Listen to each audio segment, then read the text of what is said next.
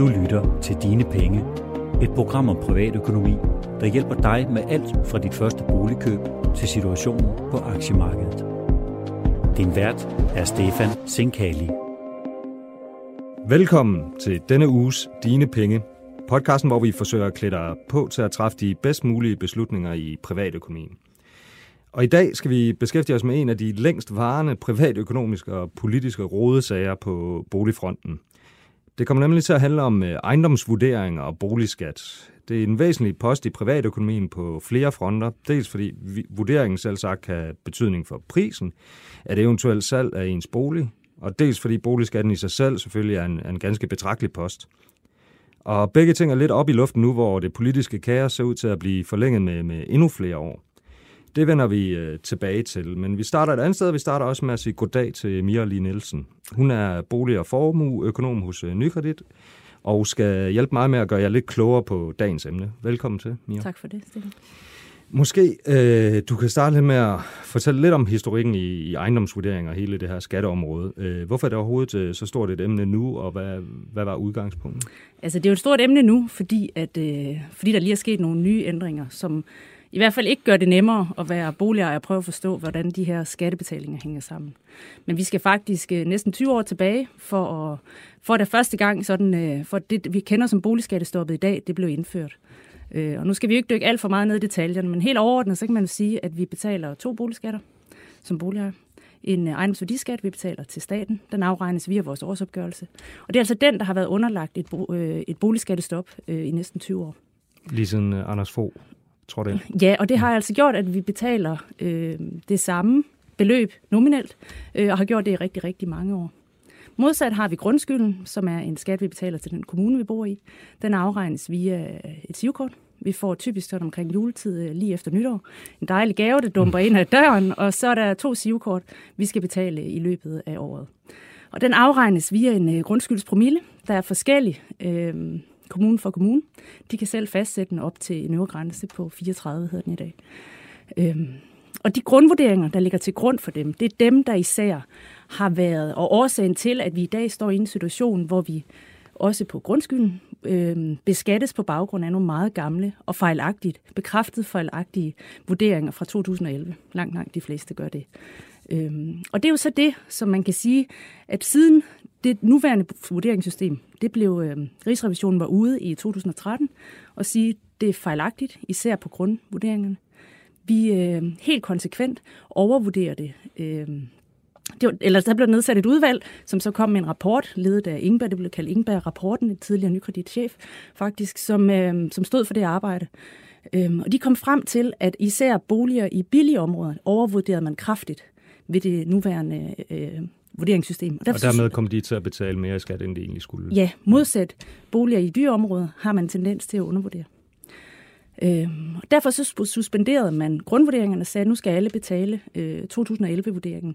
Så man har sådan set ikke rigtig lavet vurderinger siden. Men man har dog tilladt, altså man bliver beskattet af på fejlagtigt grundlag, og så har man tilladt, at grundskylden stiger op til 7% årligt. Og sådan har det været en længere årrække. Og i den mellemliggende periode, der har det, der så i dag hedder Vurderingsstyrelsen, arbejdet på at lave et vurderingssystem, som ligner virkeligheden, og hvor vi får nogle vurderinger, som retter op på de her skævheder. Også så de personer, man kan få dokumenteret, hvor meget de boligejere, der har betalt skatter for høje vurderinger gennem lang årrække, de kan få deres penge tilbage. Ja, fordi for godt 2 år siden, der kom der en ny politisk aftale, og det er så den, der for nylig også har været lidt... Ja, der er sådan set 2 aftaler. Der er den om det nye vurderingssystem, som jeg mener var fra 2016. Ja, og så kom der året efter en politisk bredt forlig omkring nye boligskatteregler, som de her vurderinger så skulle danne grundlag for. Fordi man har også ønsket at gøre op med især boligskattestoppet, som man kan sige gør, at det, der hedder den effektive skattesats, altså hvor meget skat man reelt betaler i forhold til boligens værdi, det er meget skævt fordelt. Selvom det hedder 1%, så i de steder i landet, hvor priserne er steget rigtig meget, så den 1%, der er jo ikke reelt af værdien længere, fordi værdien, eller beskatningsgrundlaget hedder 2001 eksempelvis. Ja. Modsat hvis du kigger et sted som Lolland, hvor priserne stort set ikke har rykket sig siden, de betaler jo så omkring 1% eller måske mere reelt i ejendomsværdiskattesats. Og det har man altså politisk ønsket at gøre op med. Og Derfor så blev der så indført nogle nye regler, og de skulle så træde i kraft til 2021, ja. Og vurderingerne skulle begynde at komme ud i år til de første. Faktisk var det planlagt, at, og det var det, der blev meldt ud dengang, at i starten af 2019 skulle der komme vurderinger. Det blev så første gang udskudt til at dække hele, altså løbende igennem 2019. Så blev det, og så blev det så skubbet, og så er det endt med, at det i andet halvår 2020, vurderingerne skulle udkomme. Og i sidste uge, så blev det så skubbet en gang mere, at de nye vurderinger nu kommer rullende ud andet halvår i 2021 og ind i 2022. Samtidig så udskød man så også, at de nye regelsæt, fordi det bliver et helt andet regelsæt, man fjerner boligskattestoppet, og man fjerner den her stigningsbegrænsning på grundskylden, at de nye regler, der er aftalt, at de først træder i kraft i 2024. Yeah. Ja, det er ikke blevet lettere, og faktisk heller ikke, hvis jeg nu fortæller dig, at de nye vurderinger, dem putter man faktisk nu med den sidste udskydelse ind over de gamle regler. Man fortsætter de gamle regler med ejendomsværdiskattestop og stigningsbegrænsning på grundskylden, fortsætter man frem til 2024, men man siger, at i 21, 22 og 23 er det på baggrund af nye vurderinger. Så nu blander man faktisk før, indtil en gang i sidste uge, der var det kompleks nok i forvejen, men nu blander man faktisk også gamle, nye regler på gamle, undskyld, nu blander jeg det selv sammen, men altså nye vurderinger på gamle regler sammen. Og før var det trods alt lidt mere opdelt. Okay, og helt konkret, altså hvordan skal en person, der ejer en bolig i København, og det kan så være forskelligt, om det er en husejer eller en ejerlejlighedsejer, eller lejlighedsejer. Altså, hvad skal de ligesom regne med, at det kan have af konsekvenser? Altså, vi er nok næsten lige nødt til at starte med, hvad de nye regler, som vi skal beskattes, og overgangen hen til dem, hvordan de hænger. Altså, vi vil stadigvæk, ifølge det nye regelsæt, som så træder i kraft nu i 2024, have to boligskatter. De skal så begge to afregnes via vores årsopgørelse, så det er slut med SIV-kort, siger man i 2024. Vi får nogle nye vurderinger. Hvis vi siger en ejerlejlighed i det her område, dem har der som, i hvert fald også været skrevet mig rigtig meget om. Noget, der har været skrevet ikke meget om det. Vi får nogle nye vurderinger, som vil være betydeligt højere. Vi får så, og vi ophæver boligskattestoppet. Men man har lagt den klausul ind i boligskatteforliget, altså partierne imellem, at den samlede boligskat til både stat eller kommuner, må ikke stige som følge af overgang til de her nye regler. Og det betyder jo, at man er nødt til gevaldigt at sænke grundskyldspromillerne og skattesatserne, hvis vi får, når vi nu regner med, at vi får betydeligt højere vurderinger, som ligner virkelighedens verden. Ja, og så er der også noget med, at man får også en gæld til det offentlige.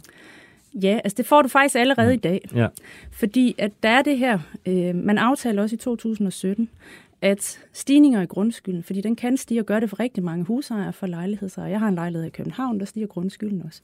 Den stigning, der har været siden 2014, ikke den samlede boligskab, men den stigning, der er i grundskylden, den indefryser, den tvangsindefryser man faktisk frem til overgangen. Der kommer så ingen renter på, og nu i og med, at der er kommet 3 år ekstra på, så fordi, at den måde grundskyld indfryses på, den stiger faktisk tredobles den, det samlede beløb af 3 ekstra år. Og det handler om, og det er der mange, der ikke ved. Så selvom man kan sige, at den årlige stigning måske kun er 300-400 kroner, så kan det blive til ret mange penge efter 6 år med indfrysning. Og det skal man være opmærksom på, og måske allerede spare op i dag. Fordi du kan få lov at betale den der skyldige skat i 2024, når vi så træder ind i de nye regler. Og på det tidspunkt, hvis boligskatten stiger derefter, eller falder, for det kan den også. Den kommer til at følge boligprisudviklingen efterfølgende. Men så vil man også som udgangspunkt indefryse stigninger i boligskatten, og man så selv skal gå ind i sin skattemap og betale, hvad der måtte være, hvis man har lyst. Man kan også lade det stå som en gæld, der først afregnes den dag, du sælger. Men så skal man være opmærksom på, at der også kommer renter på. Okay. Og der har også været meget snak om, at det her det kunne have store konsekvenser for prisudviklingen. Der har været skrevet rigtig meget om lejlighedsmarkedet i København, og det optager selvfølgelig også mange berlingske lyttere og læsere. Og der har været sådan lidt... Nu siger du jo selv, at skatten kommer ikke til at stige. Ja, men det der er, den lille krølle der, det er fordi, at når vi går fra det ene system til det andet, så er der lavet en overgangsordning, som gør, at fordi... Når vi får nye vurderinger, man sænker satserne, og man sikrer, at for gennemsnittet vil der ikke være højere skat. Men det betyder også, at der sker en omfordeling. Der vil være nogle steder, hvis ikke man gjorde andet end at sænke satserne, så vil der være nogle steder, blandt andet i København, hvor vurderingerne stiger, forventes at stige så meget, at man er nødt til, at der vil være udsigt til en skattestigning alligevel ved overgangen til nogle nye regler, til trods for, at man gevaldigt har barberet skattesatserne. Så der siger man til boligejere, der har købt inden overgangen, vi skal ikke lade jeres skat stige, så vi giver jer det, vi kalder en skatterabat. Det vil sige en udligning af den skattestigning, der ellers ville have været. Og den boligejer, der så er boligejer i dag, og har inden overgangen, der så nu hedder 2024, er så sikret den skatterabat i alle de år, man bor i boligen. Og det er et permanent nedslag, kan man sige. Den kan så stige bagefter, i årene efter, hvis værdien stiger igen. Men en ny køber, der køber efter, siger man, du kender til de nuværende regler, du kan se den samlede boligskat på den her bolig. Vi har holdt hånden lidt over skattebetalingen hos dem, der købte under gamle regler. Men du skal altså betale den fulde skat. Og hvis alt efter, hvor stort et beløb det er, fra den ene dag til den anden, hvis en ny køber skal betale højere skat for at bo i boligen, alt andet lige, som økonomerne vil sige, så vil det betyde, at det vil trykke priserne nedad. Ja, fordi man ikke har råd. Altså, alt andet lige stiger indkomsterne jo ikke sådan over natten med mindre store rentefald. Men altså, nu siger jeg, laver den der alt andet lige, så vil det trykke priserne ned. Det, der så er det rigtig svære, det er at sige, hvor meget. Og det ved vi simpelthen ikke. Og for mig har det været i hvert fald tæt på useriøst at sætte for mange tal på. Fordi det kan være meget vildledende. Fordi vi kender ikke fordelingen af skatterabatterne. Vi kender nogle enkelte grænser, men vi kender ikke, hvor mange der ligger. Om der er nogle særlige områder, f.eks. i København, der bliver ramt. Vi har kun den overordnede betragtning for kommunen fra skat, og som faktisk i dag også er ved at være ret gammel. Den er baseret på nogle 2015-vurderinger, som de så kom med nogle estimater for i 2017. Så på den måde, hvor meget det her prispres vil påvirke prisudviklingen, det ved vi simpelthen ikke, før vi kender vurderingerne. Nej. Men det er jo klart, at jo længere tid du kommer på bagkant af et nyt regelsæt, der trådte i kraft, og at den her skatterabat på boliger, den er et nominelt beløb, så vil den udhule sig af inflationen over tid. Og der kan også ske mange andre ting i samfundet, indkomstudvikling, som gør, at prispresset ikke vil være så højt. Men efterfølgende, så får vi altså, ny vurdering gælder i 2 år, så man kender sin boligskat i 2 år, får man så 2 år senere end 2026 en boligskat, eller en vurdering, som er højere, så stiger boligskatterne. Og så er det så den stigning fra det, du betalte sidste år, du så indefryser automatisk. Så kan du vælge at gå ind og betale det, men du kan også lade det stå. Indtil man sælger boligen. Falder værdierne, så vil det så betyde en lavere skat på boligen. Det bliver ikke trukket fra på, sådan at sige, i den skattegæld, man måtte have oparbejdet. Okay, men alt andet lige, som du selv sagde, så er det umiddelbart, altså hele den her pakke er til fordel for husejere, sådan som jeg har forstået, og knap så meget en fordel for lejlighedsejere, eller det er i hvert fald den forskel, man også vil forsøge at udligne lidt. Ja, især fordi, at skat eller Vurderingsstyrelsen forventer en betydeligt højere vurdering af grundene under ejerlejligheder. Og så nogle betydeligt lavere vurderinger og skattegrundlag ude i udkantsdanmark. Men man kan sige, at man flytter noget skat fra land til by, så at sige. Ja. Og dermed også ind på ejerlejligheden. Okay. Jamen, Mia, tusind tak, fordi du vil være med os i dag og gøre os en lille smule klogere på et i forvejen utroligt forvirrende. Og det er ikke blevet lettere efter sidste uges udskydelse. Mange tak. Selv tak. Du lytter til Dine Penge, og det er blevet tid til Mikro-Makromix med Ulrik Bie og Sara Sjölin. Velkommen til, Ulrik og Sara. I denne uges Mikro-Makromix skal vi blandt andet forbi guldlok, vi skal forbi et overraskende skifte på væksttronen i Europa, og så skal vi også forbi en branche under pres. Men vi starter med Federal Reserve i USA. I amerikansk tegneseriekultur, der opfandt DC Comics, som blandt andet står bag Superman og Batman, den famøse Bizarro World, hvor alt var vendt på hovedet af det normale. Befinder vi os i Bizarro World, Ulrik? Det gør vi sådan helt grundlæggende, og sådan hvis man kigger på planeten og fra rummet, så er der rigtig meget Bizarro World over det.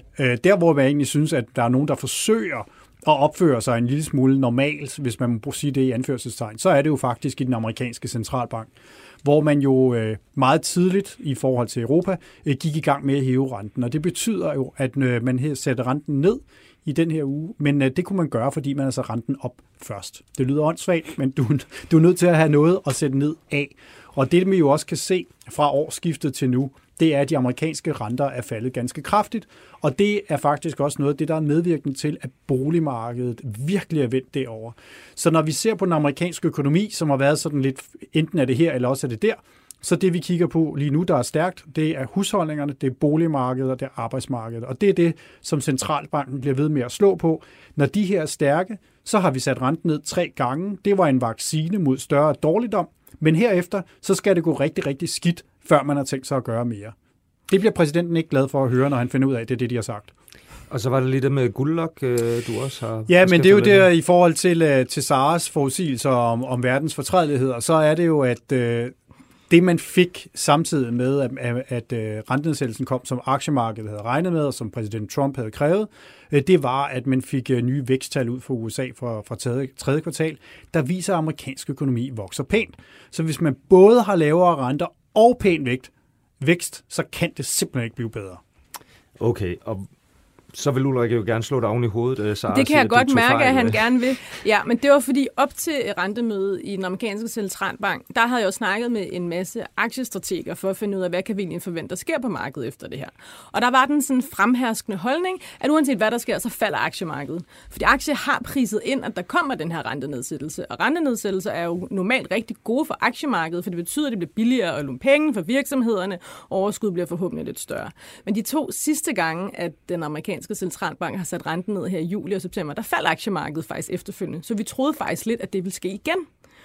Men så kom meddelelsen i går, og så steg aktierne faktisk. Og der er 3 grunde til det. Og det ene, som Ulrik siger, det er det her guldlok-scenarie, ikke? Vi har lavet renter og fin vækst. Det er super fedt. Win, det kører bare. Det andet er, at der i aktiemarkedet lige nu er ret god stemning. Altså det, man nok ville betragte som risk-on. Når man er i risk-on, så skal der ret meget til, at investorerne de bliver negative igen. Når de er negative, skal der ret meget til, at de bliver positive igen. Men det er ligesom den her momentum-effekt, man snakker om i aktiemarkedet, og det er ligesom bare med til at drive aktierne højere. Og så var investorerne også bare glade for den analyse, som Powell kom med, den amerikanske centralbankchef, at det faktisk ser rigtig fint ud i amerikansk økonomi. Og der skal man også huske, at det, som der også gjorde aktierne glade, det var, at i centralbanken, der bruger man sådan en kodesprog, fordi ellers er der ikke nogen, der forstår, hvad de laver alligevel. Men, så de har et kodeord, som hedder symmetri. Og symmetri betyder for den amerikanske centralbank, det betyder noget andet for den europæiske centralbank. For den amerikanske centralbank betyder det, når inflationen i en periode har været under målsætningen, så må den også gerne være over målsætningen i en periode, uden at man begynder at røre ved renten. Og dermed så siger Powell også, fordi de erfaringer, man har haft med de her vaccine-rentenedsættelser, det har været relativt hurtigt, har man sat renten op igen, fordi det går godt. Og der siger han, at man er meget mere tålmodig, end man har været tidligere. Så det er også en vigtig faktor, det her med, da han blev også spurgt om det på pressemødet flere gange, ja, hvornår begynder I at sætte renten op igen? Og der siger han lidt ligesom i Europa, ikke? Vi sparker bolden så langt ud, at vi ikke kan se den. Og det er også med til at berolige i forhold til, om man kommer i den her renteforhøjelsessituation. Ja, og det har så også lidt negative konsekvenser på den hjemlige front, i hvert fald i banksektoren, hvor vi jo i Europa har de her negative renter, og det sætter bankerne under pres, fordi det er ligesom rentemarginalen, der er deres forretningsmodel.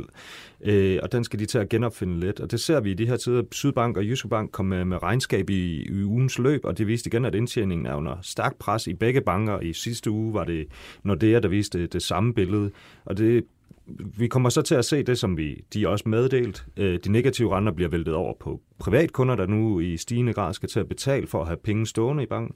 Der bliver skruet på alle de gebyrer, de kan skrue på. Det bliver dyrt at oprette en konto osv.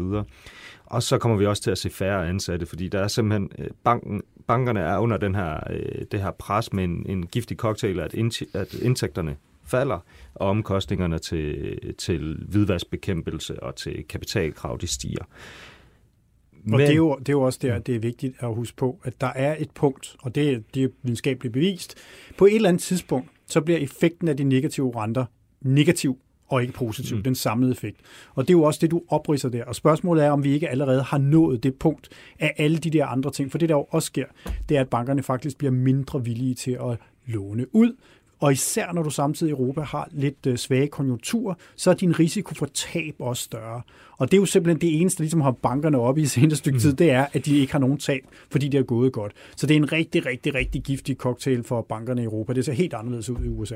Mm. Og man kan sige også på opsparingssiden, ideen er jo med negative renter, skal du slet ikke spare op, så skal du bare ud og købe biler og rejse og sko og alt muligt. Men der er mange, som er måske lidt mere risikoaverse. De tænker, jeg kan ikke få noget afkast, så jeg bliver nødt til at spare endnu mere op, hvis jeg skal have penge til senere. Så det får lidt sådan en modsat effekt på den måde. Og der er vi stadigvæk også i Europa, at vi er en ældre befolkning, og det er faktisk ret uansvarligt at gå ud og fortælle folk i 50'erne og 60'erne, at de bare skal bruge løs og ikke spare op, fordi det er sådan set det, de skal leve af resten af livet, når de ikke længere er på arbejdsmarkedet. Så der er rigtig, rigtig mange elementer i det her, som gør, at vi nok kommer til at se kamp om renten i Europa næste år på en helt anden måde, end vi har set indtil videre. Og der er også kamp et andet sted, hvis vi vender os mod noget lidt mindre dystert. Vi har også set, det kommer I til at beskæftige jer med i den her uge, Ulrik, et lidt overraskende skifte på vækstrunden i Europa. Jamen det er også derfor, vi skal passe på ikke kun at kigge på tysk industri, der har det skidt, fordi der er faktisk også lyspunkter i Europa. Et af dem, det er pudsigt nok Frankrig, som jeg ellers i årenes løb har været god til at slå oven i hovedet med et baseballbat. Men der er rigtig meget, der tyder på, at de reformer, som præsident Macron har gennemført på arbejdsmarkedet, begynder at virke. Og den er en af de allerbedste måder at se på, om reformer virker. Og det kunne man også gøre under eurokrisen. Der sad jeg meget med at kigge på Spanien. Ikke? Virker de der arbejdsmarkedsreformer? Jeg vil sgu ikke være deroppe eller ned på dem. Og det lyder godt på papiret, men hvad betyder det? Og det vi så dengang, det var faktisk, at virksomheder begyndte at investere. Og hvis virksomheder investerer i produktion i et land, der har lavet reformer, så er det fordi virksomheder siger, at det her er godt. Og noget af det, vi ser i Frankrig, det er faktisk, at erhvervsinvesteringerne stiger ret kraftigt. Det er faktisk den drivende motor i fransk økonomi. Det er vi slet ikke vant til. Det plejer at være privatforbruget. Så når franske virksomheder eller virksomheder investerer i Frankrig, så er det faktisk det allerbedste godkendt stempel, som Macron kan få. Der er masser af ting, der stadigvæk mangler, men det ændrer ikke på, at man har faktisk gjort nogle ting. Hvis vi bare sammenligner over de senere år, så kan vi se, at de franske erhvervsinvesteringer bragede vejret, de er faldet i Storbritannien, og det er jo også et klart tegn på, at britiske virksomheder ikke har tænkt sig at investere i Storbritannien i fremtiden, før de ved, hvad den er. Mm. Okay, og hvordan ser det så ud med deres aktiemarked i Frankrig? Jamen, Frankrig har været lidt sådan en sjov og særlig sag på det europæiske aktiemarked de seneste år, og måske især siden efter IT-boblen i 1999-2001. Det franske aktiemarked er ikke kommet tilbage på rekordniveauer. Det er det tyske, det er det europæiske, det er det britiske, men Frankrig er bare ikke nået deroppe endnu. Og det er der flere årsager til, en af dem er, at under IT-boblen, der havde de nogle kæmpe virksomheder, som Vivendi og Orange, hvad man vil kalde dem. Orange. Og de faldt rigtig meget der, og det trækker hele indekset ned, og de er bare ikke rigtig kommet sig endnu. Så Frankrig har haft sådan lidt mere catch-up-effekt. Men nu går det faktisk rigtig godt for det franske indeks, og det er et af de bedste i Europa i år. Og en af grunden er også, at det er jo ikke bare... Altså, det er ikke bare et fransk indeks, det er et internationalt indeks. Der er L'Oreal, som de fleste nok kender, Pano, som mange også kender, Louis Vuitton. Der er nogle store industrivirksomheder, STM Microelectronics, der laver chips og sådan nogle virksomheder, der sælger til hele verden. Så det er ikke kun en fransk historie længere, som det måske har været engang. Nu er den meget international. Og så i ugens løb fik vi også indblik i nogle tillidsindikatorer, Ulrik. Ja, det afspejlede det her billede, at det ser sløjt ud i Tyskland. Faktisk er vi også selv herhjemme nogle af dem, som er faldet ganske kraftigt, når vi ser på optimismen i økonomien, både hos forbrugerne og i virksomhederne over det senere år. I det hele taget så er Nordeuropa det, som jo fundamentalt set står stærkest i Europa, er også nogle af dem, hvor folk er blevet mere, og virksomheder er blevet mest pessimistiske. Det er lidt interessant at se. Frankrig er en af dem, der er gået den anden vej. Og det er altså et godt eksempel. Normalt så plejer man at sige, at industrisektorer er ekstremt tæt forbundne, og det er de også på tværs af grænser, fordi de konjunkturcykler, altså hvordan økonomien går, svingninger i økonomien, bliver man udsat for meget af det samme. Men franske virksomheder er altså langt mere positive end tyske er, og det er altså måske også et tegn på, at de nu får nogle fordele. Det kan faktisk nogle gange være fordel for virksomheder at arbejde i ekstremt svære miljøer på hjemmefronten. Man plejer at sige, at italienske virksomheder er ekstremt gode eksportører, fordi de opdager, når de kommer ud fra Italien, hvor nemt verden rent faktisk kan være. Og det kan også godt være, at det er noget af det, der gælder i Frankrig, og nu er de så blevet lidt mere glade over, at det også er blevet nemmere at drive virksomhed i Frankrig. Og så skal vi også forbi den seneste udvikling i Brexit-land, hvor der jo kom endnu en udskydelse, og måske også lidt valg, og i denne uge så vi også farvel til en ganske farverig karakter. Boris Johnson har sammenlignet ham med Frank Sinatra, Scarface, Stephen Hawkins. Hvem var det, vi også fik sagt farvel til i den her uge? Det var selvfølgelig John Bercow, som for et års tid siden, var der ikke nok mange uden for Storbritannien, der kendte, men han kom på alles læber med sin order rigtig mange gange. Og ham skulle Boris Johnson med tyk ironi sige farvel til i den her uge. Men vi har fået udskrevet et nyt parlamentsvalg, og det er jo noget, Boris Johnson gerne har ville have udskrevet i flere måneder nærmest nu. Og det er 12. december, og det er noget med, det første gang i næsten 100 år, der er et parlamentsvalg i december. Så det er jo i sig selv interessant. Det bliver et valg, der handler om Brexit, for eller imod Brexit i virkeligheden. Har du nogen kommentarer til det, eller er du ved at være med af Brexit? Nej. Altså, jeg tror ikke, det kommer til at handle så meget om Brexit, som Boris Johnson gerne vil have det til. Og det er nok det, der bliver hans store problem. Fordi det, der er spørgsmålet, det er, hvad kommer der efter Brexit? Og Labour har faktisk kørt nogle kampagne i søen her de senere uger, med, hvor de siger, vi har en handelsaftale med USA. Vil I opgive arbejdsrettigheder, vil I opgive miljørettigheder, vil I opgive forbrugerbeskyttelse? Og det får de konservative meget svært ved at svare på, fordi hvis du har en handelsaftale med USA, så ved vi, at de ting er på bordet. Så man skal være lidt forsigtig med at afskrive den side og det andet. Man skal huske, det der valgkredssystem, hvor winner takes it all. Reelt set så risikerer både de konservative og Labour at tabe hele London til liberaldemokraterne. London var 70% Remain, og de står ekstremt stærkt og har faktisk taget lokal sæder ved lokalvalg fra begge partier. Altså, der kan ske rigtig, rigtig meget i det her valgsystem, som gør, at vi står på den anden side og siger, Horsa, det havde vi ikke lige set komme. Og ved valget, der var bare for 2,5 år siden, de holder valg hele tiden i øjeblikket over, der så man blandt andet i London, at et af de områder, der traditionelt har været meget konservative, Kensington, som er sådan der, hvor alle de rige bor, og alle de store bankers, de stemte Labour for første gang i virkelig mange år. Så der er allerede ved at ske et skift med nogle af de her traditionelle strongholds. Bare lige for at tilføje lidt mere uforudsigelighed ind i processen. Næste uge, en lidt tynd kalender, men der vil måske være fokus på et afløst møde. Ulrik? Ja, men altså, der er jo ikke... Når præsident Xi og præsident Trump skal mødes i handelskrig, så kan Trump kan ikke rejse til Peking, fordi så vil det se ud som om, at kineserne er ovenpå, og Xi kan ikke rejse til Washington, for så ser det ud som om, at Trump er ovenpå. Så derfor skal man mødes på neutral grund. Og det var meningen, man skulle mødes til et APEC-topmøde, et Stillehavs-topmøde i Chile, for at underskrive første skridt i den her handelsaftale, som de ikke rigtig er blevet enige om endnu alligevel, men måske. Og det topmøde er jo så blevet aflyst på grund af de meget store protester, der har været i Chile. Og det betyder, at vi rent faktisk mangler sådan lidt en scene, hvor de to mænd kan mødes og trykke hånd. Og det bliver spændende at se, om det kommer til at betyde noget. Amerikanerne har ingen interesse i at optrappe det her, men der kan godt komme noget nervøsitet i næste uge om, hvorvidt der overhovedet er fremskridt på i handelsforhandlingerne. Og det kan selvfølgelig også sætte sig i aktiemarkederne med et tweet eller to. Selvfølgelig. En af grundene til, at aktierne så steg meget den her uge, er jo, at nu begynder handelskrigen at være mindre og mindre en risikofaktor. Men man kan jo høre på Ulrik, det kan være, at det bare banker os tilbage i hovedet igen, før vi overhovedet når at opdage det. Og så er der ikke mange dage til, Trump skal træffe beslutning om, hvorvidt der skal lægges straftold på europæiske biler. Det bliver også en fest. Jamen, det ser vi frem til.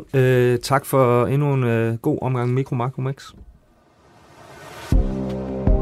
Dine penge er tilrettelagt af Stefan Zinkali, Sara Sjölin, Ulrik Bie og Mia Svendingsen.